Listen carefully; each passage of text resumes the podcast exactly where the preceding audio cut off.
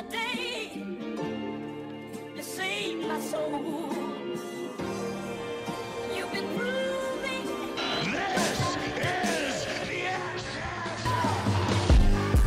Hey guys, and welcome to episode 10 of the XFL Extra Point. 10 weeks. That's like a milestone of some kind, right? 10, baby! Jesus. when you, what's funny about that is when you did that, the music cut off on my computer. like it was like, oh fuck. I'm gonna blow out this mic.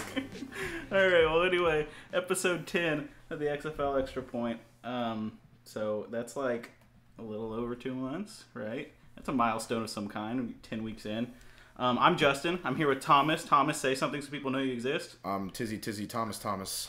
For the first time ever, I actually know Thomas exists because he's right in front of me. We're actually doing this in the same room. That's crazy. That's crazy. and, uh, so today uh, we got some news to talk about, and we're gonna do as we try to fill in time because you know the XFL season is starting soon. um, the XFL season starting soon, so uh, Thomas is distracted his dancing. You can't get through the intro, bro.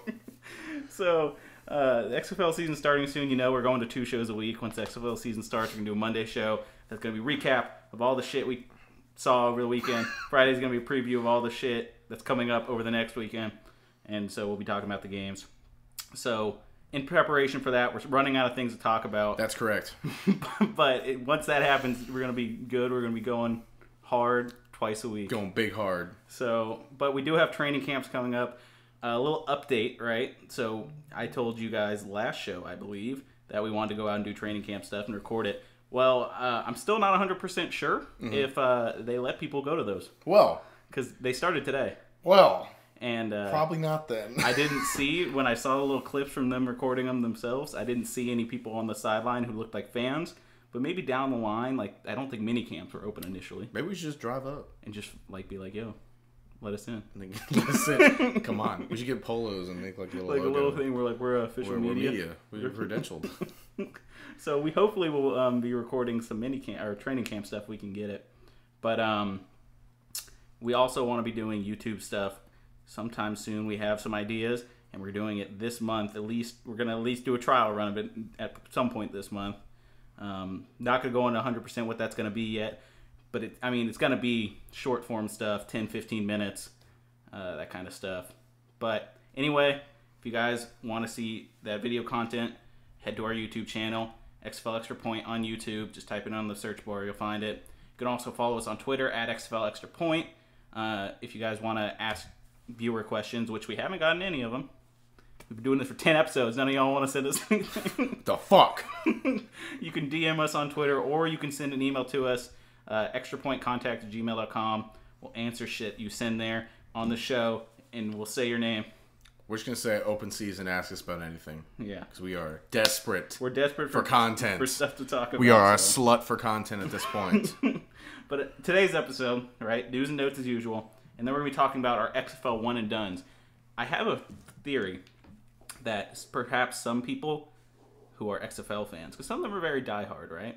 I have a theory that some people who are XFL fans are going to listen to this show and be offended by it. I think so too. because lots of people don't want to admit and we're you know we're xfl fans. We're not die hard per se. We cover it. Mm-hmm. We like it but we mm-hmm. don't know every single player and every coach's name and shit. Mm-hmm. But some people who are diehards don't like the idea that the xfl is the minor league. Well, it is. it, it is. And so i would say most not all most of the players in the xfl would like to get back to the nfl mm-hmm. so today we're going to be talking about five players each who we think could be gone after the 2020 season and find their way onto an NFL roster. And I don't know if you did this, but I tried to make it a point that this wasn't just getting on a practice squad mm-hmm. because I feel like most of the players in the XFL can get on a practice squad, and most of them have been on practice squads Okay. for the most part, right? So just to say, well, they're making to an NFL team on a practice squad isn't the same as making a 53 man roster. Some players in the XFL have made 53 man rosters. So I just think it'd be interesting and more uh, narrow if we were like, these are players who are going to be the best. And there's a lot of factors that go into it. Like what I was looking for was like age, skill set, how it would translate, potential, and of course, like current level, how good they are. But I think you gotta you gotta be a very specific guy to get a 53 man roster spot if you're in the XFL. You have to fill a role. You do. And so we're going to talk about five people each that we think could get that immediate role. Uh, not imme- you know maybe they're they're backups, but they're on the 53 man roster. They go into the season on the 53 man roster. So anyway, did I forget anything? I think we covered it all, big homie. I think we have it. So we're going to do the news and notes drop.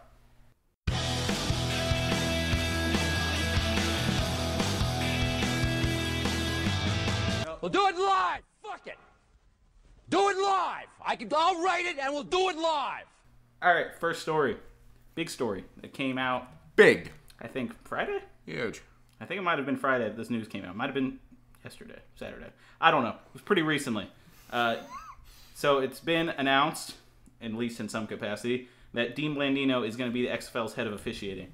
So this came out because of a notice from the Tuesday press conference that they're doing that they're releasing the rules. We're not going to go into that too much, but there's not much to talk about. We've talked about the rules in a previous episode. If you guys want to go back and listen to that, we talked about some of the rules that have already been confirmed, some of the potential rules but uh, they're going to announce it all on Tuesday, and Dean Blandino is going to be there. And this notice confirmed that he'd be the head of officiating. Uh, he's a former NFL senior VP of officiating. Uh, lots of you guys probably know Dean Blandino. If Whether you don't, you like him or dislike him. Yeah, what some people really don't like him. You're a Cowboys fan, you hate him. but um, you know he did serve. He's definitely a huge name get for the XFL in terms of officiating. Somewhat surprising that he'd want to go be an official for the XFL, right? Like he could probably get another job with the NFL if he wanted. But I mean, he's head guy, and it's probably not all that taxing on him. What it will be taxing, though, I think, is the fact that these are all new rules for the most part. Like there's a lot of weird shit that people don't understand quite yet. So he's gonna have to explain that, and he's probably the best guy you could get to explain that. Um, so Mike Florio, Pro Football Talk. Uh, you could also like him or dislike him. I don't like Mike Florio. A lot of people don't like him. I'd say most XFL fans don't like him because he's he's widely considered to be anti-XFL, but he kind of broke the story. And when you watch, I don't know if he broke the story per se because it was a notice, right? But he got it more into the mainstream view. If you see many of these articles talking about Dean Blandino, they're saying, you know, uh, they're they're quoting Mike Florio's little piece on it, which isn't very much, but. Uh, in, in that piece, he said, uh, hiring Blandino, who has the ability to explain rules and the application thereof in a clear, credible, and accurate way, is arguably the best move the XFL has made. Correct. So, I don't know. Arguably, arguably is a key word there because I don't know. I mean, that's a good move, mm-hmm. not the best move. Not the best. I mean, the yeah. I don't know what the best move would be, but That's a good, but it's definitely a, it's a step in the right direction. definitely a step in the right direction in like making your league seem more legit, right? Because Dean Blandino is a guy lots of people know from Fox and just being the head of officiating. But lots of people now, you know, maybe you didn't know Dean Blandino if you weren't that into football. Lots of people know him now when they're watching the game. They're like, "Hey, Dean, like, what do you, uh, what do you think this is a catch?" He's like, "You know, I don't think this is a catch," and I'm like, "I agree. I don't think this is a catch." You know, like I most for the most part agree with Dean Blandino. Dez caught it though. Yeah. So, but uh, so Dean Blandino, he's like uh, he's a big name. What, what are your opinions? You like him? You don't like him?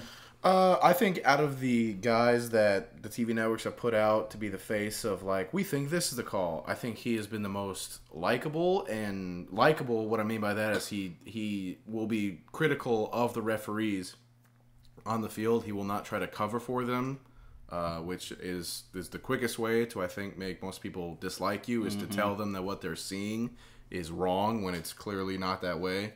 Um, and I think most of the time he gets it right. Uh, like I said, Dez caught it, but that's a blip. Uh, I think most of the time he gets it right. I think he's the most likable. Uh, yeah, I think that's fine. I think this is a good move. I would say the NFL officiating, though having always been pretty bad, got significantly worse when he left. I agree. Like recently, it's been really, really bad. Yes, And so I don't know if there's a correlation between those, causation between those, but possibly. But you know, I think it's regardless, it's a big name whether you like him or not. That's going to get mainstream exposure. Um, lots of questions as to what his role would be in broadcast because I doubt, right? He was never named as the as a guy who's part of the broadcast team. So I wonder if he's going to be involved in the broadcast or if it's going to be like after the fact when they're like, what the fuck happened here? I, I don't understand the rules. So you're gonna be like, well, the rule is that you can pass the ball forward anytime you're behind the line of scrimmage. So I'm like, oh, okay, okay, thanks, Okay. Dean. Thanks, Dean. So yeah. Anyway, that's our story. Mm-hmm. Dean Blandino, big ass name coming to the XFL. Big ass name. Good thing for the XFL, I think. Yes, very good. I think. Now, maybe perhaps a bad thing for our second story, right? Depending on who you're asking.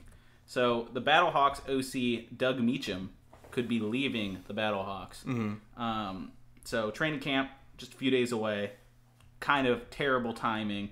But a report from Football Scoop is now saying St. Louis Battlehawks offensive coordinator Doug Meacham is leaving the team. It says that he's leaving for a job with TCU. Uh, he was the co-offensive coordinator and inside wide receivers coach from 2014 to 2016 for TCU. But recently, that position opened up for co-offensive coordinator and running back, uh, a co-offensive coordinator position that he'll probably be filling in. Maybe maybe he'll be full-time OC, but I doubt it. Probably another co-offensive coordinator position. Um, so that leaves Jonathan Hayes, the Battlehawks coach, only a few days to fill the role if this comes to fruition, which I don't think it's been truly confirmed yet Mhm, It's just a rumor. it's it's a report, and I guess it's a rumor, but there this report talks about it as if it's fact. So we'll see. But that definitely is a problem for the Battlehawks because I, I is Jonathan Hayes uh, is he an offensive guy or a defensive guy? That's a Uh, question. that is a question that I will quickly figure out myself. Um, Young Jamie, can you pull up the Young Jamie, yeah. I'm not young Jamie, bitch. Jonathan, I'll fucking kill you. I'm insulted that you think I am young Jamie. You're not young Jamie either, but Uh, you're I'm, you're you're the Eddie Bravo in this situation. I'm not Eddie Bravo. You're definitely the Eddie Bravo. Well, how am I the Eddie Bravo? You're the one with the terrible takes. I have the best takes. All right, You guys haven't been exposed to his awful takes I have the best sports takes of all time. Once the season starts, everyone is going to turn against you, Thomas. everyone else is wrong, I'm correct. You know what I can say about us being in the same room together? We're filling in this time while you're doing research a lot better. that is true. It does help because you can kind of read where I'm at, and it's not just like, oh, wait, I, ooh, I, Are you saying something, Thomas? All right. Well, so uh, really, all I can find is that he was the tight ends coach for the Bengals. So that would make him an offensive so guy, offensive probably. guy, I suppose. So while it's not ideal that your OC is leaving this close to the season, uh, I believe that They'd be running whatever scheme Jonathan Hayes. Yeah, like they'll run. they'll figure it out. So It- they're gonna have to find a new guy, but I assume Jonathan Hayes was gonna be calling plays. They'll probably yes, they'll probably just at the very worst they'll just promote from within. So, Probably. Okay. So that's our other story. I mean, what uh, I guess what else could we say besides like that's probably not the best thing, but it could be worse. it could be worse, and it's not. Also, it's not confirmed. It's not confirmed. We gotta wait and see. Mm-hmm. Um, but anyway, Doug Meacham is not a name that I immediately know. Mm-hmm. Right, so I, I I can't say how detrimental this is. It is terrible timing, but we'll we'll see. We'll, We'll see, see. what happens. Uh, I'd assume it's not going to be the end of the world, and we'll see if it comes to fruition. But that's our news for this week. There wasn't a ton. I assume there's going to be a lot of news coming in the following weeks when training camp starts. I I think we're going to get a lot of more transactions happening. I would assume. There also is reportedly a draft at some point. another draft. Okay, because the rosters aren't 53 men right now that's true. if that's their size. I think they're something like 50 right now. They're close to 50. Um, I'd assume there's another draft. I think that was a thing. It was supposed to be January 2nd. Originally was the rumor, and it's now January 5th. So so maybe it's not happening, but we will wait and see. I'd expect transactions happening in the coming month, yes, and that'll be stuff for us to talk about. yes, sir. But anyway, we're gonna move on to our big chunk of the show. What show today's show is really about, and that's our XFL one and duns. Um, I want to do a little more talking about this before we go into it, All right. explaining the concept behind this. I personally think there's three groups in the XFL of players, and this this is obviously very um, limiting and not the case for every player, and every player doesn't fall into every ca- or separate categories. There may be overlap, but I think there's three types of players in the XFL right now there's young guys, you know, 20, 22 to 25, you know, that are using the XFL as a stepping stone to get their start. There's guys who are more middle aged, tw- late 20s, who are doing this because they're, you know, maybe fell out of favor in the league for whatever reason, never could really do it. And those might be the guys who are going to stick around the XFL for a little bit longer. Um, but still have aspirations of getting to the NFL back in, and hopefully they would be Stick. only there for a little bit, but then they get back to the NFL. And then I think there's a couple guys who are that over 30 range or very, you know, 29, um, older guys who probably don't think they're getting back to the NFL at this point. Uh, they're probably too old to, you know, if they haven't proved it yet. And those will be more of your long term players in the XFL. Guys I can think of like that, like, uh, um, who's older in the XFL? uh, like uh, Sterling Moore, that Yeah, corner, yeah. um, and a lot of the Battlehawks defense actually. Yeah, uh, I- Will I- Clark for one too. I know I had pulled some of those guys out as my sons. Mm-hmm. Um, so I- it is something like people who are going to be around for Will Hill. Will Hill, yeah, that's another great example actually. So uh, though I think there's three categories, and so I think what we're really focusing on today is that first category I talked about those 22 to 25, 26 year olds who are trying to make a name for themselves here, show hey I'm good, and when I get significant amount of snaps, I can get it. I can get it. And you've only seen me in a practice situation, not a game situation. So th- that's the kind of people we're talking about here. But anyway, uh, I think last time we did a show, you went first. Yes, So I'm gonna go first now. go for it, big dog. So my first guy is a guy we've talked about before. This is uh, one of our favorite guys Mm-hmm. and a show favorite for sure. Yes, Our boy, Jazz Ferguson, let's do it. wide receiver for the Dallas Renegades. Yes, So we talked about a lot about him in our supplemental draft favorites episode. He was just unanimously favorited. He was your first guy, and he was my first guy, and you stole him from me. I did. infamously. Yet still, I won the poll. The poll was on who did a better draft. The poll was rigged. You, Terrence Williams. Whatever. Your poll was the common man took your team, not the expert. Didn't you vote for yourself, Tom? Yes, I did. Of course I did, because I had the better team. So, um, obviously, he was a favorite for a good reason. Like, he's a gigantic dude, Mm-hmm. 6'5", almost 230, and he has a great skill set that matches with that size. Yes. Um, we, we kind of pose this comparison as him as like a Mike Evans type player, which could be very useful in the NFL and the XFL. Mm-hmm. Yes. But, um, so that, and, and he's 22, young dude, Big Young. big young. like, that's, that's almost as young as you could be going in. Yes. So very young dude. Only didn't have much of a shot in the in the NFL at 1st Mm-hmm. Like he didn't get much. You know, he was on a practice squad at the Seahawks. and That was it. He hasn't Yes. had a ton of experience in the Yes. NFL. Except the Seahawks would like him back now. But Yeah, they probably would. um, so you know, we we talked about you know with his size comes his ability to know how to use that size. He can body these small corners, and he's fast enough. Even though being 230, his 40 time at the combine, or was it his pro day? His 40 time, regardless, was a 4.45. He showed up, from what I read, he showed up to Seahawks practice a little bit closer to 250, mm-hmm. and was not nearly as fast as he was at combine and pro day. And that might have affected him somewhat in terms of them wanting to keep him, as he seemed a little out of shape compared to what they saw when they originally wanted to sign him. Um, but he seems to have gotten lighter now. He seems to be putting in the work. Uh, he's fast enough to run by linebackers, and he's big enough to body corners. Um, I personally believe Jazz Ferguson has the potential to be one of the top two or three wide receivers in the XFL. If they know that he is, if they can utilize what he can do, he can be racking up touchdowns and big plays. Um, for me, he just feels like just in terms of potential, like a no-brainer to make it at least as a developmental guy. Like I feel like I know people who are on 53-man rosters. Like I, I would like him more than who was who was the guy who almost caught, caught the pass today in the Vikings game? uh, pfft, I don't Andrew. Hollins, something Andrew like- Holl- yeah, Alexander Hollins or something. Something like that. Hollins. Yeah, Guy I never heard of. Why wasn't that Jazz Ferguson? Jazz Ferguson would have came down with that ball. maybe, maybe not. But oh, you know what? I didn't even mention it. Skol. Skol. so yeah, Vikings upset the Saints today. But this is an XFL podcast. That's right. Um, but anyway, where was I? he seems like he's a no-brainer to make a 53-man roster just because of his potential and his size. Very likely he could just be one year. Um, he did spend time in the NFL, as I said.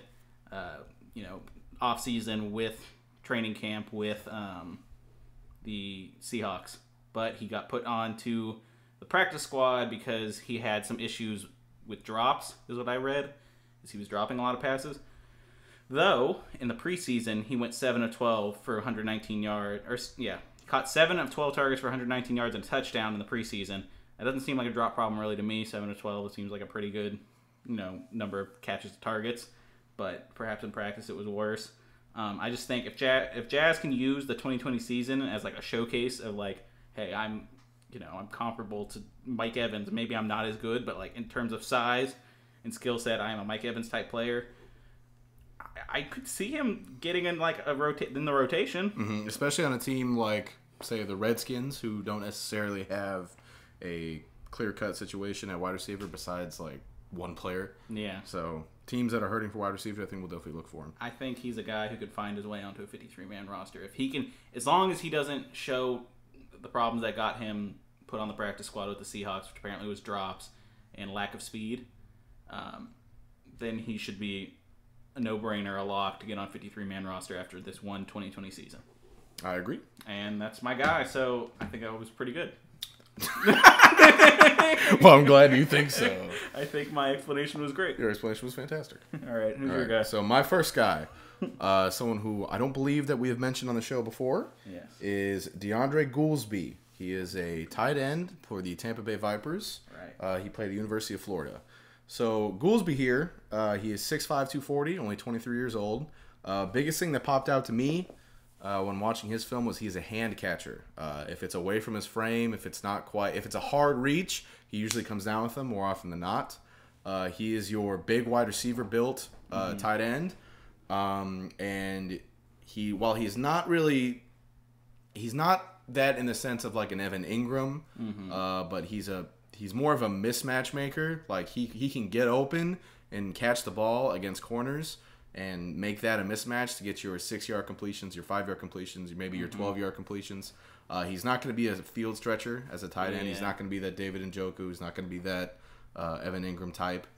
Um, but he can be your I don't want to say Jason Witten, but something like that, Right. Where you you know it it's a completion and it's a positive play. Uh, he's a zone coverage breaker.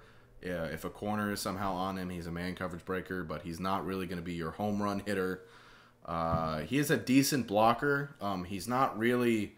He's not a decent blocker in the fact that he's he knows how to block. He's more of just yeah, technique's not there. Uh, he's more of an effort guy. Uh, He'll he'll get to where he needs to be, and he'll use what he has. But if he's going up against like a true edge rusher or maybe even like a more of a rush type linebacker, he's probably not going to win. Uh, he might slow them down, but he's not not. You shouldn't trust him to block if mm-hmm. a player needs to be blocked. If he's an extra guy on a play that might help or chip, great. The, the only thing I'd say about this guy, just from the mm-hmm. little bit that I saw, mm-hmm. is it seems like a type of tight end like him is falling out of favor a little bit Yes. in the NFL. yes. We're going more towards stretch tight ends, guys who can get yards after the catch. Now, while that's correct, his testing numbers are comparable to um, not Evan Engram. Evan Engram's a fucking freak, or David Njoku, but uh, they're comparable to a lower tier of that. Um, so he did have a not very good pro day. Uh, he was not. His jumping numbers were really not very good at all, uh, which is that's bad. Uh, you have to be explosive to play in the NFL. But he ran a 4 7, which is not sexy. It's not a sexy number, but it's fine. Uh, and with the tight end position being kind of, I'm going to say less good, but really this is not a very, this era is not a very good year for tight ends, uh, mainly just because of how they're used. And like you said, the type of tight end where it's, you know, a bigger dude that's mostly there to block, but will get you the five yard completions, six yard completions is falling out. Uh, and you're going for more of the Evan Engrams and David Njokus and people like that. Um, so, as I said, this is someone who's going to make an NFL roster. Why is that? Uh, because the tight end position is so raw at this point. He's still very young.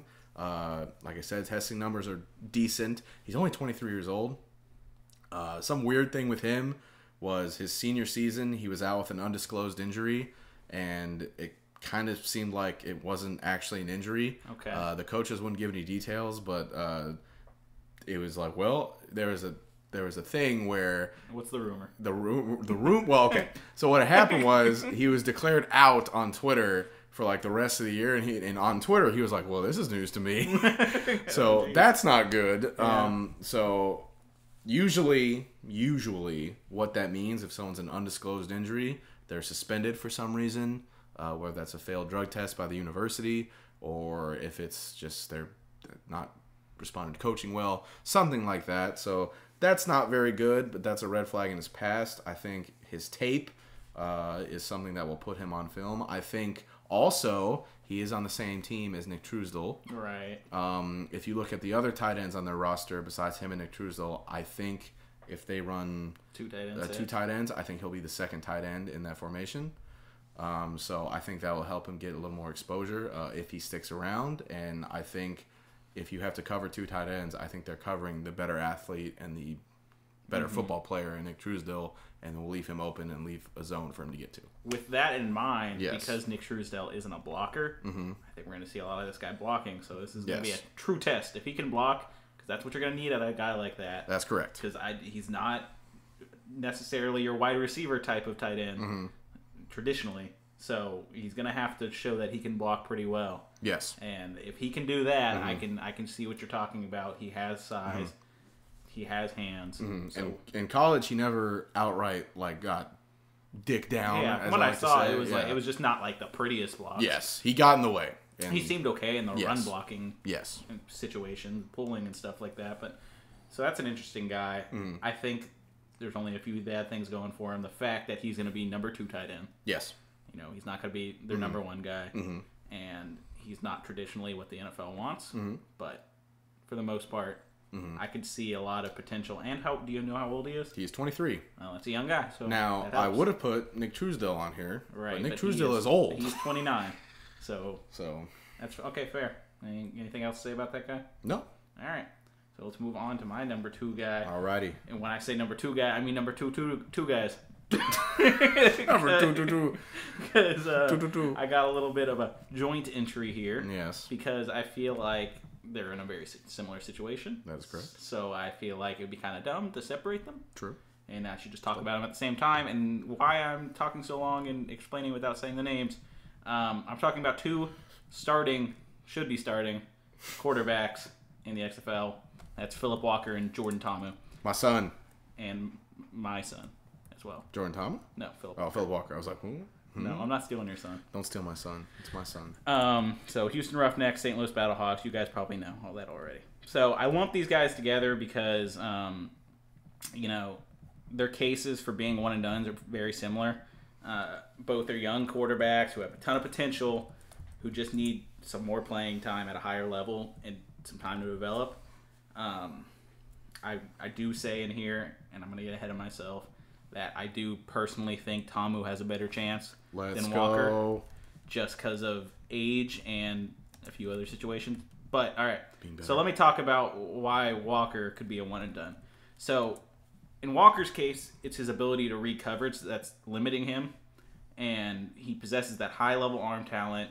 He has a high level mobility, and so in, in a league where it seems like mobile quarterbacks starting to become more of the thing, Lamar Jackson's trying to prove to us that mobile quarterbacks don't get hurt.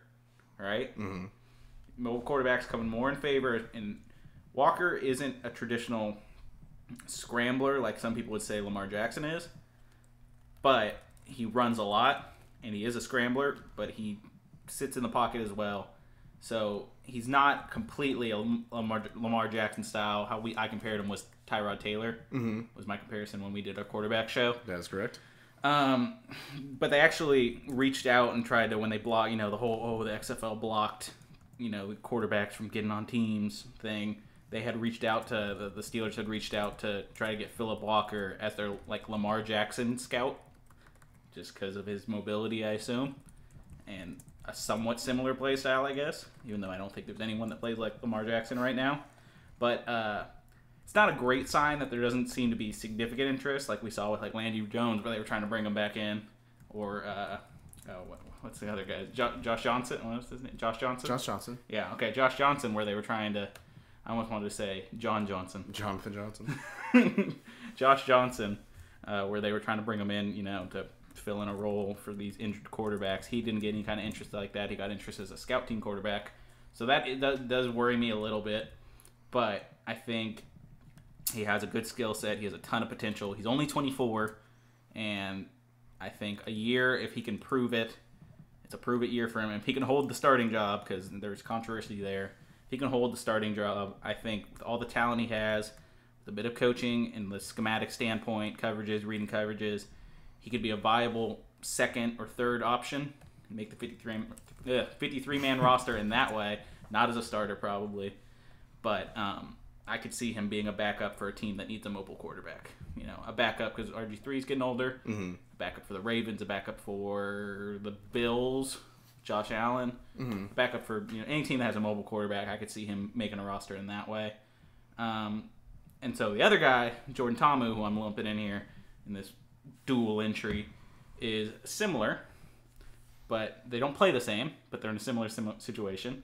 Uh, Ta'amu is slightly younger, two years younger, in fact.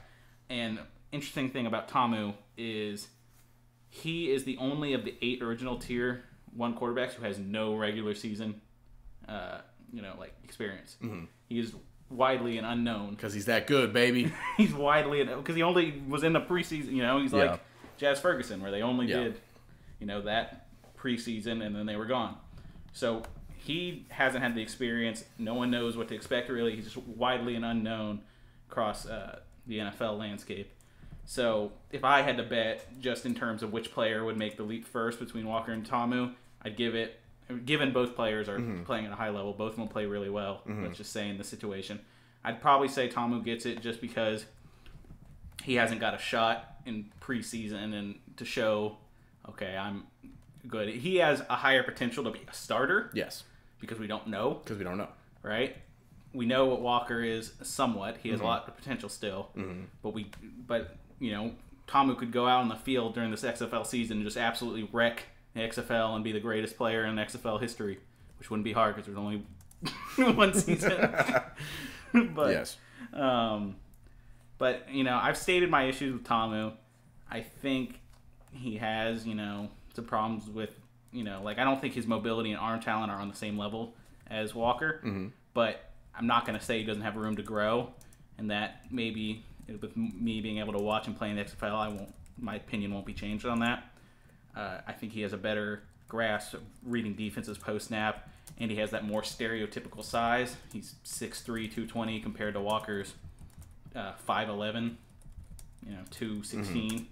They're, they're similar weights, but, you know, it's the height. Um, body types. so I've just I, I think they're in a similar situation. Young quarterbacks. We're going to use this as a prove it year. I could see both of them not coming back, realistically. But um, I think Ta'amu has a better chance of making a 53 man roster, given they both play well. Now, if Ta'amu plays like shit and Walker plays well, that changes, right? Or, Yes. So that's why I'd lump them two together. I just think it's Jordan Ta'amu and Philip Walker, young quarterbacks with a lot of development left. So that's that's my number two entry here. Okay, I agree with all that. So my number two is one Ed Reynolds. Ed. Uh, he is a safety out of Stanford for the Houston Roughnecks. Uh, he is a little older than our parameters, 28. 28, which is, is a getting little on the older. older size. However, uh, he has played in the NFL already. Uh, he was a fifth round pick of the Eagles, and he played a little bit for them, and he played a little bit for my Cleveland Browns. Yes, yes. he did. I see that. Here. Um, uh, he was really, really good for us. Um, he played pretty fantastic, honestly. Uh, he has really good film on tape already. Um, so the reason that he kind of washed out of the NFL, I'm gonna say washed out because I don't think it was really his fault. Right. Uh, injuries were a problem. Uh, he got cut from the Browns because he could not stay healthy. Right. And you can't make the club in the tub. Um, and he good is saying. yes, it's a great saying. it's not mine. It's just that's a classic phrase. Um, but you and he he is not a single high safety. He cannot be put on an island in coverage. Uh, he he can't do it. Uh, not reliably. Uh, so he is more of a run support or a shallow zone, like a cover two safety, uh, where he is not the he is not the one that if there is safety help on a play, he is not helping you. Okay. He's not the deep safety. Right. He is the one that comes up and is not. I don't want to say an extra linebacker because it's not that, but he's covering the shallow zone. So Gotcha. he's the help in the shallow zone in a cover two defense, right. um, which is fine. If that's his role and a team has that role, great. A lot of teams do. Um, so the fact that he already has good film on tape, he is a little older, but he has good film on tape. Uh, teams know what he can do. If he can stay healthy this season and still prove that he can produce and be that cog in that type of defense, I think he'll get snapped up pretty quick. Okay. Here's my only question. Right? Yes. I see that he was in the AAF, Yes. but then after that, he Mm-hmm. was not in the NFL. No. So what? Why? So Didn't he make in a- the AAF, I think he literally joined the AAF and that closed down. almost immediately Ah. after his signing. So I think again, as we talked about with, oh man, the, the dude who played for the Saints that you really like that has the Hawaiian name. A Hawaiian name. What a racist thing to say. Well, what a, the the name that I cannot pronounce. Yes, uh, the mentality in a lot of NFL teams is if you are hurt and you take time off, you're soft. Because they want players like Zach Ertz today, who lacerated his fucking kidney and is playing, which is stupid. So maybe that's it. Maybe that's not it. I don't know. But if you get injured and take time off, usually it's it's hard to get back in once you've left. Gotcha. Okay. So that's why. Okay, that makes sense. Yes. Um, I have a similar type player on my list, Yes. and it's one of the ones I feel a little less confident about. Mm-hmm. And he's kind of similar. Is he my next guy? Let me He's see. your guy No, he's not my next guy. You can do him next if you want to. Um, yeah, I'll talk about him now since it's similar. Mm-hmm. Um, so my guy is Treston Decoud, Mm-hmm. right? He's DB for the for the Dallas. Renegades. Mm-hmm. Uh, younger than your guy. He's 26. So I feel like he has a better chance in just that regard. Mm-hmm. 6'2", 205. He played corner a little bit for the Texans, and then they were like, "Oh man, you're kind of slow," and they're like, "Why don't you play safety?" So then he got converted to safety in the NFL. Likely, what he's going to be playing in the XFL as well. Mm-hmm. Um, and if he ever goes back to the NFL, like what he'll be playing there too. Um, so he doesn't have the high level play speed, and he has technique issues. Mm-hmm. So he's not the greatest in coverage because of his footwork, and just generally he's not fast. He's not doesn't have a ton of technique. He's not bursty. But what he does bring is um, solid tackling and good run stopping abilities. He can actually read, from what I saw, he can read run. plays. actu- he can actually read. he can read run plays pretty well, and he can shed blocks pretty well. I think he's more of the. You said your guy wasn't necessarily this. I think he is more of a guy you bring up almost as a linebacker. Mm-hmm. Okay. And have him, you know, just on running downs. You don't. If he gets to the NFL, it's not going to be in a capacity of a starting role. Mm-hmm. It will definitely be in like, here's a run situation. We need a tackle. Mm-hmm. So they'll bring him in, and he can disrupt running lanes. He can track runners in the open field well, and he's a very solid tackler. Whether it's laying a big hit, which I've seen a few forced fumbles, and or just sure tackling. Like he he has very good tackling form, and from what I saw, he doesn't seem to miss a lot of tackles. He wraps up well. Um, I think at the age of 26, he's a rare mix. Like your guy, you said has ton of NFL experience, right? But he's 29.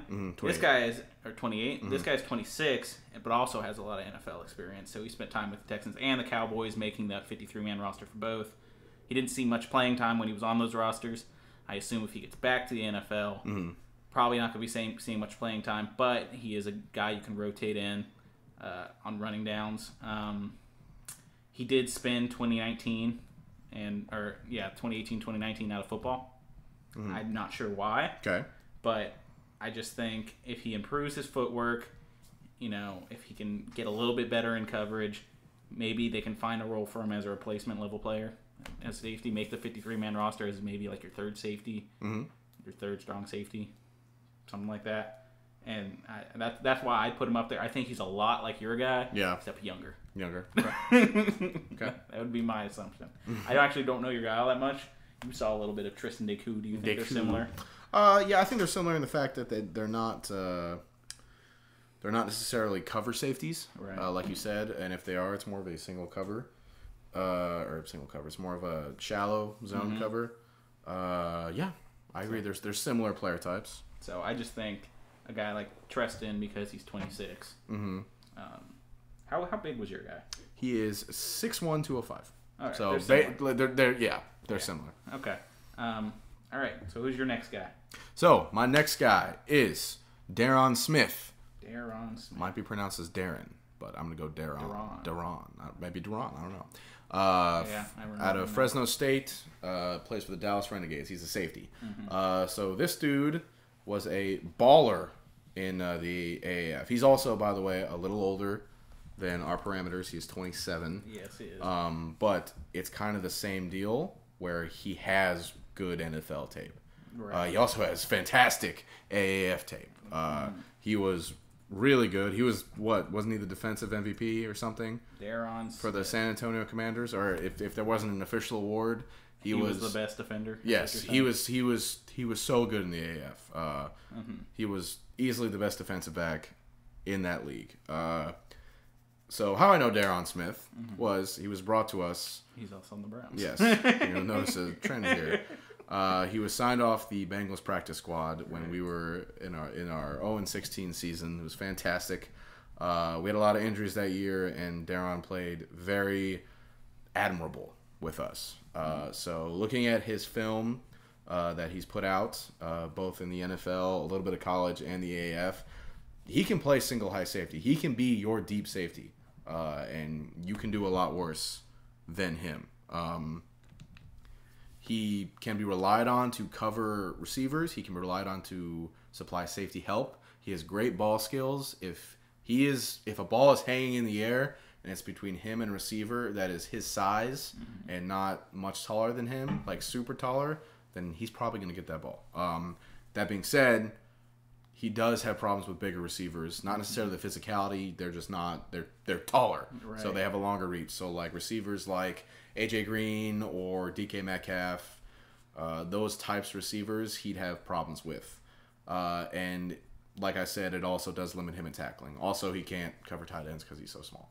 Yeah. And he's re- I say so small. He's not like 5'11". He's He's five eleven. Yeah, he's five eleven, almost two hundred pounds. He's not like pint size, but he's not an NFL safety size. That's what most coaches are looking for. However, A talent. the talent and what he's put on tape, Right. I think we'll get him out of the league quickly. I see here he was on the Minnesota Vikings uh, roster. So that and then was means- cut. Skol. so I like this guy. Yes. I actually do somewhat remember him. I wasn't the biggest AAF guy. Like I watched the first few games, and I was like, I don't know, kind of busy. The games are on fucking Tuesday, so I don't Yeah. care. So I didn't watch a ton of AAF, but I do Mm-hmm. actually remember when you said the name. I was like, I remember us. I remember getting a Bleacher Report thing Mm-hmm. or something that was like. AAF star Derron Smith Mm-hmm. signs with Vikings. Signs with Vikings, But um, I see what you're saying. He Mm-hmm. seems to be pretty productive. Um, and he has good NFL tape. So. yeah, for sure. I, I think I'm surprised he's in the XFL now, Mm-hmm. but perhaps you know after this season, Mm-hmm. um, I can't. You know, I'm calling you on your shit all day, but I can't really call you on your shit on this one. I Mm-hmm. can see this guy making it as a probably not a starter. But he'll be a plug and play depth guy. Yeah, And if they ever run a nickel or a dime where they need multiple DBs, he can fulfill that. The, I think a reason why he hasn't made it now is because why would you bring in a 27 year old who you can't put on your practice squad because he's so old and he has experience in the NFL when you can just draft someone in the sixth round to do the same thing? yeah, that's true. Um, not necessarily the same talent level, but fill the same role and maybe they're going to even be better. Cause And if he shows up again, like you do it in the AF, then you do it in the XFL. That's, Yes. it's going to be harder to deny that, though. So Precisely. I can, see, I can see what you're saying. That's probably my favorite of your picks so far. Ooh. So, um, all right, moving on to I skipped one guy to talk about Treston Deku, Trent Deku. but now we're going to talk about a guy I like a lot, uh, D'Angelo Yancey, Mm-hmm. who's a name lots of people are familiar with in the XFL circles because he gets so much coverage on Twitter. I thought you would say something else. What was I going to I say? he gets so much pussy. I don't know why. that was where my brain was going. Sorry. he gets a lot of uh, coverage on Coverage. on Twitter. Mm-hmm. um, lots of just out of mini camp alone, even Mm-hmm. I think some of his own workouts and stuff. Like he seems to have great hands and great body control. Uh, so much of what I said about Jazz Ferguson, it, it applies here. Mm-hmm. Yes. Mm-hmm. D'Angelo Yancey, not not as big, six two instead of six five. Jazz Ferguson six five, Yancey six two. Similar weights, 220, 230. Um, he's a little smaller, but what I will give him is I think he has better hands and he's faster. Mm-hmm. Even though the combine numbers wouldn't say that, I think play speed when you watch him, Yep. D'Angelo Yancey gets behind corners really easily. Um, so when I said that Ferguson could be a top two, three receiver in the league, Yancey was another guy I was thinking of in that top two, three. Yes. So already in this XFL offseason, he's been highlighted as like a potential premier guy in the XFL. He's one of the best playmakers and the guy you have to watch. You know, we just seen the body control, the hands, um, and there seems to already be a connection between Yancey and Matt McGloin. Uh, he, it seems like it's clear Yancey is the number one guy and probably their biggest playmaker on offense. Um, I think it's safe to assume that their entire offense will be predicated on what Yancey and McGloin are able to do when they're on the field together. Mm-hmm. It's just that's going to be their entire offense. It's probably that passing game. Um, I think like many XFL players, he you know he already got his shot at making the 53 man rosters, and he, he kind of just got in a lot of practice squads. Um, after being drafted, I think in the fifth round, something like that. But he just made a bunch of practice uh, squads. I'm just not really sure when I watch tape, when I watch him play, when I look at his size, when I look at scouting reports, when I look at all that stuff, why this guy isn't on an NFL team. Mm-hmm. And this is how I felt about Jazz Ferguson. Mm-hmm. Is like I've seen five nine receivers who have okay hands mm-hmm. and are decent route runners who are on 53 man rosters. And then it makes me question why these big guys who are also fast, not like they're big slow guys, because I can see, you know, Laquan Treadwell. You know, don't. well, I can see why those guys might not be on rosters, but a guy who has speed, size, and hands, and Yancey more so than Ferguson in terms of hands, why that's not a guy. That, I mean, he just seems like the most stereotypical good wide receiver just in terms of build. You got a guy who can catch. Got a guy who's 6'2". He's not overly big, but 6'2 is a big guy. 220, and he has uh, speed. I just don't see why that guy isn't on a roster. Um, but I think if you have a strong showing in the XFL, if if he is what I think he's going to be, probably the mo- the biggest playmaker in the XFL, mm-hmm. it could be one of them, mm-hmm. one of the best wide receivers. If he's making highlight plays, he's putting up big numbers, he's so young. He's uh, 25. Mm-hmm. If you if he just shows out in the XFL, like I, it's to me like Jazz Ferguson, no brainer. This guy is going to be on a roster. So I, I think D'Angelo Yancey is a it's just a clear one and done for me. Okay, so we talked about D'Angelo Yancey on our inaugural episode, We did. um, and I believe I said something where he is what the critics of DK Metcalf like say DK Metcalf is, and I still stand by that. But that's also fine because Right. if you can run a deep post with D'Angelo Yancey and you win the route, great. Yeah. Who the fuck cares if he can't turn? Right. Um, just don't run a route where he can He's turn. like Zoolander. He can't turn left. Precisely. That's a great way to put it. Yes. So precisely like that. So, and the reason why he may not be on an NFL roster is because when you're setting up uh, your wide receiver room, and really in any league, you have guys that are zone coverage busters, or man coverage busters, and dudes like this who I describe as the big fucker. Um, so he'll be the big fucker in the room, and maybe they already have big fuckers. Um, so, or you can be like the Seahawks and just have four big fuckers and Tyler Lockett, and that's great. but um, that maybe that's why. I don't know. Um, I don't know. I don't have an answer for I you. I feel like there's enough question like there's enough questionable wide receiver rooms. Like the 49ers could use one. They're a team that's a really good team, right? But wide receiver isn't their strong suit. and if you look at him analytically, uh, which I don't. I mean, analytics is important, but stats don't tell the whole story. He did not catch uh, half of his targets in any season at Purdue, and I know he got drafted and went to the Packers. I don't know how he did on the Packers, but he made the practice squad. He made the practice squad. Hey, baby, that's good. but uh, production does mean something, so maybe that's what people are looking at. Maybe that's what they're taking into account. Which, if you're taking into account film from four years ago, you're probably not Right. fantastic, but because players do develop. But who knows? Right. I think as long as he shows out, as long mm-hmm. as he's one of the top guys in the XFL, mm-hmm. it's just a no-brainer situation for him. He's mm-hmm. got everything you need. He's young, not as young as Jazz Ferguson, if I'm right. Jazz Ferguson's what 22, Correct. and Yancey's 25, a little bit older than Jazz Ferguson. Similar type of players in my eyes. I think uh, Yancey is more of a hands. You know, he has better hands. He's a better catcher of the football than Ferguson.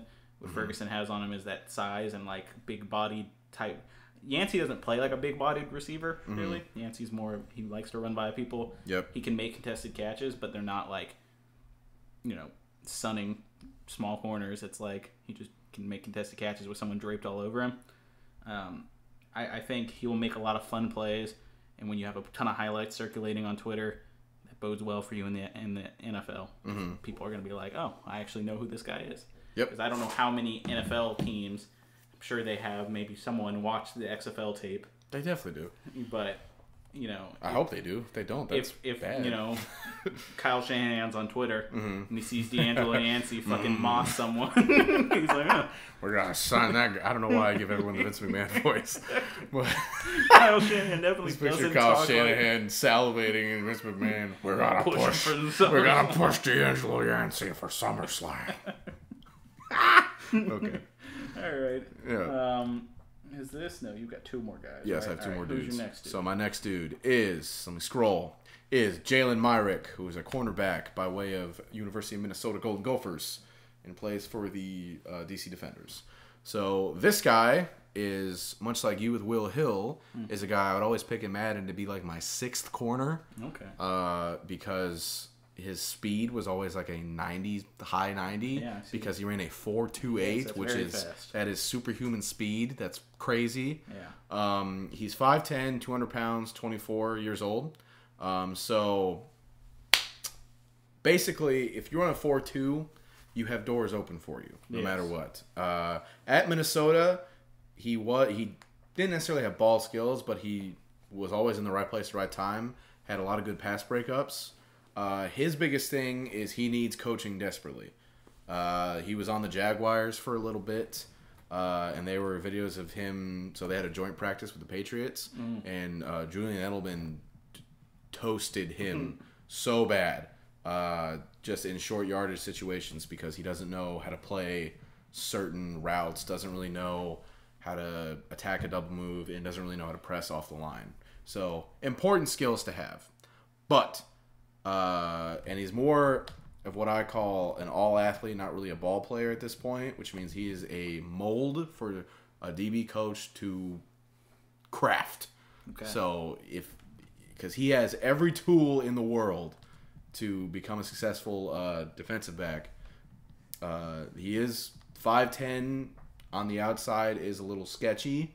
And may not necessarily let him play on the outside, uh, but if he can play slot, great. I think he can do that and be successful at that. Here's my problem with that. Yes. You say he's not quick, doesn't have, Mm-hmm. you know, he got mm-hmm. roasted by Julian Edelman. Is Slot where you want him, where you're mm-hmm. running a lot of. So when I say roasted by Julian Edelman, it's more because Julian Edelman is a is a one of the best route runners in the league right now, and I think his feet are crazy. Right. So he basically just was like, I don't know what the fuck to do about all this. Now, Wouldn't a skill set like that though? Yes. Where you can run very fast in a straight line. yes, Suit you better on the outside, even though correct. you're shorter. Yes, let me tie this all back. So, you are correct. However, looking at his college film, it would seem that he, even though, like you said, with um, who was your other guy? I'm sorry, with Treston Decoud. Deku. Decoud, uh, he's not necessarily quick. I think in pads and on the field, he can figure it out, and he knows where to get to where he needs to go to, uh, in a certain way. At least I saw that when doing at the Minnesota film. And like I said, needs desperately needs coaching. I think this I'd like. This is a dude who, if he has the right DB coach and the right defense, I think will be very good. I think can be can be a boundary corner, but will probably be relegated to the slot just because of his size. Right. Well, um, we'll see. Uh, just the in terms of coaching, Mm-hmm. uh, it does scare me a little bit, just because that's such a Mm-hmm. to go. If you're gonna have him move to slot, because I see your concern with him being five ten Yes. and playing on the outside. Yes. I'm trying to. Th- I've been trying to think of a corner who plays on the outside who's five and short, and I can't think of Mm-hmm. There's one. really not any. So, I, for some reason, I thought Patrick Peterson was shorter than he was, and he's not. now, I will also say he does have longer arms, even though he is 5'10, than some cornerbacks in the NFL that are like six one, so that does help. Okay. yeah. So, and also, I hate height arguments because even though most of them are legitimate, but like, if, if you're gonna discredit someone if they're five ten, you're like, well, I like my corner six feet, then that's stupid mm-hmm. because that's two inches. You got to look at their feet. exactly. You got to look at their reach. You have to look at everything else. Right. But Gotcha. yes, Okay. No, I mean I get it. I think Mm-hmm. someone with that skill set seems more um, useful on the outside. But Mm-hmm. if he can't, if if that height becomes a concern Mm-hmm. and he's getting roasted by taller receivers on the outside, it's gonna fuck him up because to, to go from someone who's like you're like his coverage isn't fantastic to then Mm-hmm. tell him to be a slot because I feel like slots have to be the best in coverage. Those are like your best coverage guys because Mm-hmm. they have to be able to shift really quick. These intermediate curls and you know crossing the field, Mm-hmm. drags and stuff. I just uh, as long as if he can overcome the five Mm-hmm. and not getting roasted by you know six by D'Angelo Yancey. then- Angelo Yancey. and Jazz Ferguson, Uh-huh. then maybe he has a shot. I think a lot of his quick area or short area quickness deficiencies also come with technique. Because, like I said, desperately is coaching. But I will say that Myrick is kind of my most not iffy pick, but like he's someone who I saw and I was like, I like you, but I'm not sure. Fuck were- it, let's do were- it anyway. You got sun influence. I got sun, I got big sun influenced by Jalen Myrick, but I still believe that he can be a corner in the NFL. I mean, I, the four two eight is definitely interesting. That's that's that's that's like that's not human. Like Yeah, think think about that. Like how fast like my fastest forty I ever ran was a four seven nine, and I felt like I was flying. Mm-hmm. Could you imagine? Now four seven nine, I'm not. That's not a brag. Like that's not good time, but like I'm not even gonna say what my forty well, was. it was different positions. Who cares? But, but just like a four two eight, like that's crazy. Like that is so insane.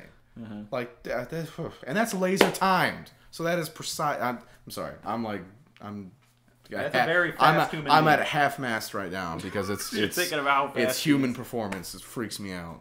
People okay. are people are aliens, but whatever. You're a weird individual. I am. Human performance gets me just hot and bothered. Okay, well, um, I'll move on to my last guy. Let's do it, Uh, my boy. my boy. I don't. He's not really my boy, but he's good. Dorian Johnson. He's a guard. That was I gotta throw my towel down. You probably heard that on the. Dorian Johnson, a guard for the DC Defenders. Mm-hmm. Um, he's a weird case to me because he seems to have all the talent, mm-hmm. and you know he could at least be a backup somewhere. And his career, his career just got really derailed by injury. Um, even coming out of the draft, there was health concerns, right? So he was one of the top guards coming out of that draft. He was, yeah, I remember reading, not remember, I, when I was looking this up, looking back on scouting reports, I saw some of them saying he might be the second best guard in the class. Mm-hmm. Some people even saying he was the first, but he was always in the top five at Yeah. least. But He was um, a premier athlete in that draft. so he he dropped all the way to the fourth round, and probably because of the health concerns. Um, and it just, I think, if if that's what's fucking him up, then that's sad Yes. as always. Yes, it is. And uh, I'd like to see, you know, that's I always feel for those people who got injured, got knocked out of the NFL, didn't get a shot again. Where it's not their fault at all. Yeah. Yeah. XFL, part of the reason I love the XFL, right? This is is for those guys. It gives those guys who either got injured and got fucked, Mm-hmm. who small school and got fucked, who aren't exactly measurables, you know, or they just got in practice squads and never got a shot to show how they do in a game, Mm-hmm. right? And they can go to the XFL and they can get full playing time and potentially show, hey, if you give me full playing time, it's more than just watching me push a bag in practice, Mm-hmm. push a sled in practice. You know, so hopefully with some game film, the talent that you saw in college, because he was fantastic in college, right, will show up in his game film. Give him some game fill at a higher level than college. Show that to the NFL, and hopefully they give him a shot. I think. Um, I think so. What really sold me? This might be my favorite one because this is on like a this is on like a different level of thinking of why he might get back in the NFL. All right. It's not just because I think this guy's talented. I think the league is shifting to a different style of offense. Mm-hmm. And what I mean by that is we're seeing a lot of zone running Okay. coming into the NFL. I got you. Think of all the top teams, not all of them. Think of a lot of the top teams, Mm-hmm. most of the NFC, and what they run right now. Think about the 49ers, they run a zone run scheme. You think about the Vikings, they run a zone run scheme. You think about the Saints zone run, Seahawks zone run, Packers zone run, right? When the top teams are running a scheme, that zone run Denver Broncos scheme, Mm-hmm. other teams are going to be like, well, these guys are fucking good. I'm going to do that. It's a copycat league. I'm gonna do that. It's a copycat league. You're correct. So when a team transitions from being not a zone run team, and they're like, all right, we're going to start doing zone run now, they're going to need guys to fill up these backup positions, potentially even starting positions, but at least backup positions that are good zone run blockers. Mm-hmm. Well, this is where Dorian Johnson comes in. Ooh, He's a good zone run blocker. He's athletic as shit. a shit. He is big, but not fat. Right? Mm-hmm. He's just perfect for that kind of scheme. He's they a ran a lot of being. zone at Pitt, mm-hmm. so he has experience. Not to say that if he doesn't get picked up by a zone run team, because zone doesn't do like pulling guards, right? But if you had, he's also really good at pulling. So if you know if a zone run team doesn't pick him up, he's also good at doing things that aren't zone run. Mm-hmm. Just very good at run blocking. From what we saw in college, he wasn't a terrible pass blocker. He seemed pretty good, right? Mm-hmm. Yes. Now the things I read online was oh, maybe he's not great at pass blocking. That might have been part of the reason Mm-hmm. he got he's not in the NFL anymore. But I, I think maybe it, it's sometimes it's just the team you go on, the coaching you're getting. It's just not the right fit. It's not the right fit.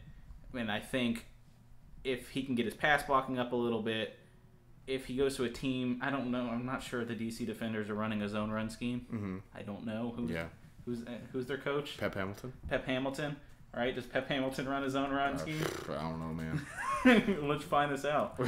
um, if they're running zone run zone run stuff, then obviously that's going to be big ups. Big ups. Big ups. because if you could show that you're a good fucking zone run blocker, and it looks like the uh, the NFL is going towards all zone run blocking, Mhm.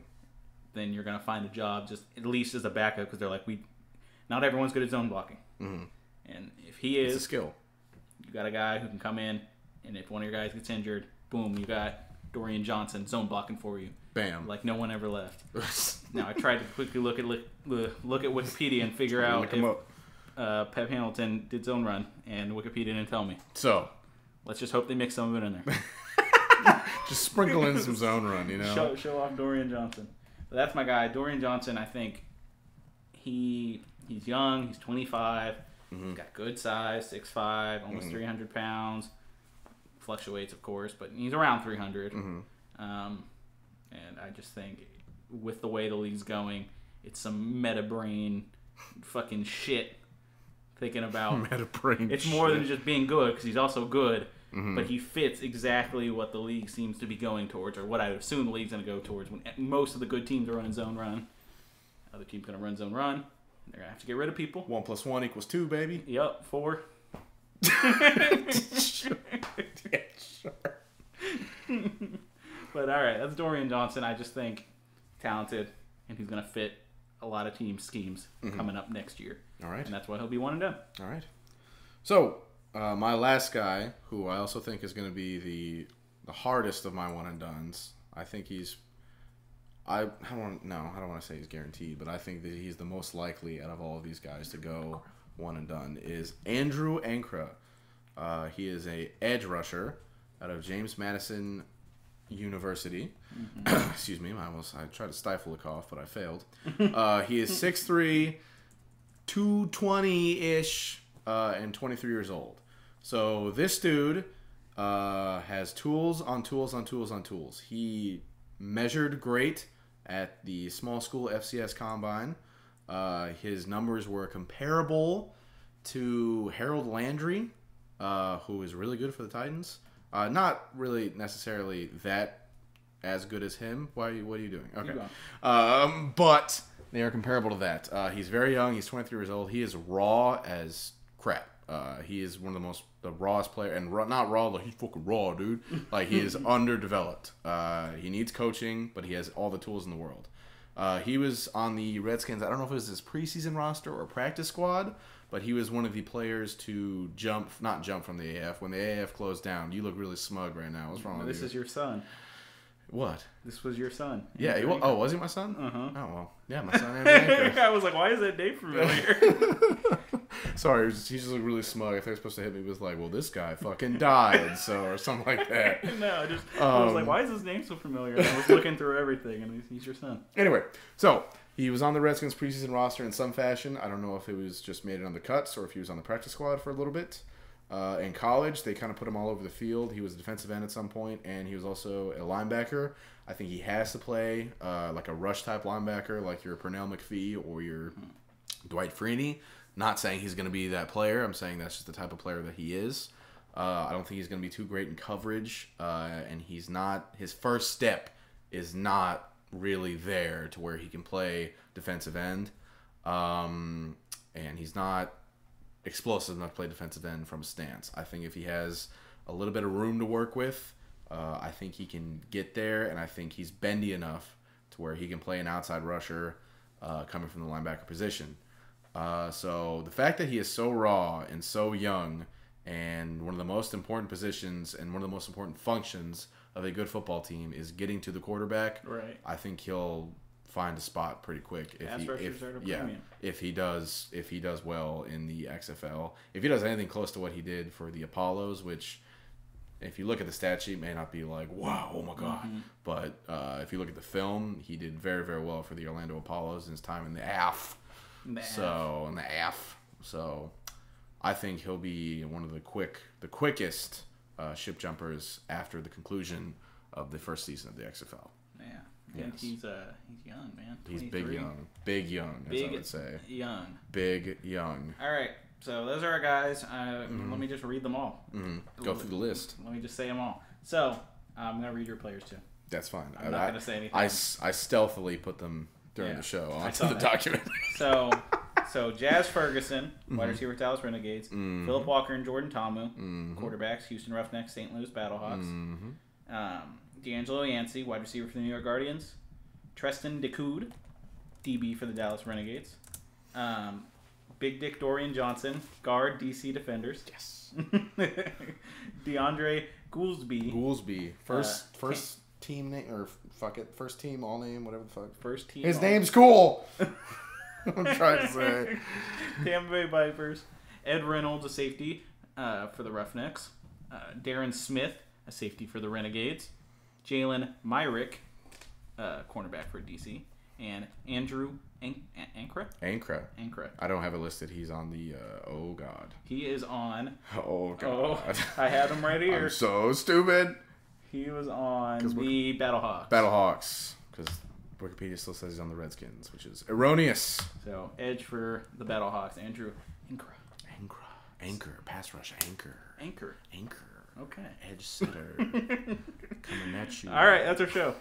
Right? Yeah. How long are we at? Uh, we're like an hour. I always think it's like 30 minutes. No, we're at an hour, dude. It takes a I long think time we're, to you want to hear exactly what we're at? Dude, yes. An hour and seven minutes exactly. See, that's that's an average show for us. That is. We're like hour. We're usually like We're around hour 15 ish. Yeah. Like an hour, hour 15, something Yeah. there. well, Yeah. Look at us fluff it up to try to get there. That's crazy. well, let's go to a whole nother list. yes. Surprise. Okay. Well, thanks for listening, guys. Mm-hmm. It's been fun. 10, 10 episodes. 10. 10, that's a lot. Not counting the extra point extras. yeah, which I wouldn't count as our episodes. But But not really. We really don't put any effort into them at all. I, I, I edit them. You, okay, you put. I I, didn't put any effort. Thomas doesn't put any effort in, but I edit them. I do the intros now because you can. So whatever. But yes, Um, I should say. I how dare I say that? I don't put. I put. Young Jamie. Okay, you know what? I am young Jamie in this in this in this relationship. All right. Well, episode 10. Thanks for guys for Mm-hmm. just sticking around. We're, we're so close to the season starting. Yeah, and we'll pick up once the a little starts. more than a month away, and it's gonna be it's gonna be fantastic once the season starts. It's gonna be fabulous. because there's gonna be a lot more me and Thomas arguing. It's not something you've got to really experience yet. Oh, it gets bad. It gets bad. If you saw our group chat, it's like Our group chat is really just me and Justin because nobody else talks in there. and all we talk about is the NFL. Yes. Because we know so much more about the NFL than we do the XFL. Yes. I, I was trying to think of a way to explain our show the other day, and I was Mm-hmm. like, the best way to explain it is just that we don't we don't know shit about the XFL. Mm-hmm. We're like guys who are like, oh, we fucking love the NFL, and they're like, oh, fucking NFL, Vince McMahon, haha, let's watch this. Oh, let's watch this, and then we're like trying to learn about it. So, Basically. Mm-hmm. we're not experts by any mean. We're trying to learn about it. I'd say we're like the average fan. Yeah. That's why I say we're not diehards. Like we don't know all these like D two, D three, Mm-hmm. Yes. uh, James Madison University players. You know. Andrew Ankrah. So it's like, you know, I, I appreciate anyone who stuck with us because I'm sure at times you're like, you're fucking stupid. Yeah, it's like you have no idea what the fuck you're talking about. You're dumb, and if we are, tell us because we want to know. I do think we're gonna- it's going to pick up a lot once we get to actually watch these people play Mm-hmm. in a game. It's going to be fun. Uh, Next week we're going to think of something else to talk Yeah. about. If you have something for us to talk about, Yeah, please. let us know. Because, like I said, we are sluts for content at this point. Wow, unprofessional, unbelievable. Uh, really, you know who just messaged me? who messaged you? Uh, XFL Down Under. Really? He said, "How? What? Go Kirk." Shout out to XFL Down Under. Follow him at XFL Down Under. Uh, Yeah. That's Make sure right. you guys follow us on Twitter at XFL Extra Point. Uh, DM us stuff. Anything. us stuff, Tell us hello. We'll say hello back. subscribe to the YouTube channel, and let me tell you guys to go down in Apple Podcast or whatever you guys listen to this shit on. Yeah. You go down, your stars usually, or whatever rating system they got. Maybe it's a thumbs up. I don't know. Maybe it's a thumbs down. You just fucking click that shit. Any press is good press. so if you fucking Yes. hate the show, let us know. Let us know. Leave a comment. Tell us how much we suck. and uh, we'd really We'll even respond to you. Yeah, we probably will, unless you hurt our feelings. No, I'll, I'll definitely respond to you. So I'll be like, mm, give me mo. I need it. So yeah, make sure you guys, everything you know, any support we've gotten so far, everyone who listens every week, everyone who has it on auto download on Apple Podcasts. You guys Do people have it on auto download? Let's fucking go. because how I know is when I uploaded it because I I always upload these at like one or two in the morning. Mm-hmm. We have like five downloads. That's like five people are just constantly getting our feed. whoever you five or so people are. Thank you, and I hope we're living up to your expectations. I hope so too. Mm-hmm. Uh, I hope you guys enjoyed our first show in person. I hope you guys had a great holiday. Yeah, I hope you did too. It's Mm-hmm. the new year, first show of the new year. 2020 is XFL season, baby. Unfortunate because the number twenty looks terrible on XFL jerseys. And it kind of does, doesn't it? Yes, Does anyone wear number 20 in the NFL? Mackenzie Alexander. Ed Reed. We, we, we did this Ed last time. We We, did did this do last this time. last we forgot. time. Ed Reed, Brian Dawkins. It's a really good number in the NFL. Sure. It just looks like shit on the I think it might have just been the model. Maybe. Yeah, the Abercrombie Fitch model they have Yeah. trying to flex. But yeah. Okay, anyway. Yes, Thanks so show much for over. Bye. Bye bye. See you next week.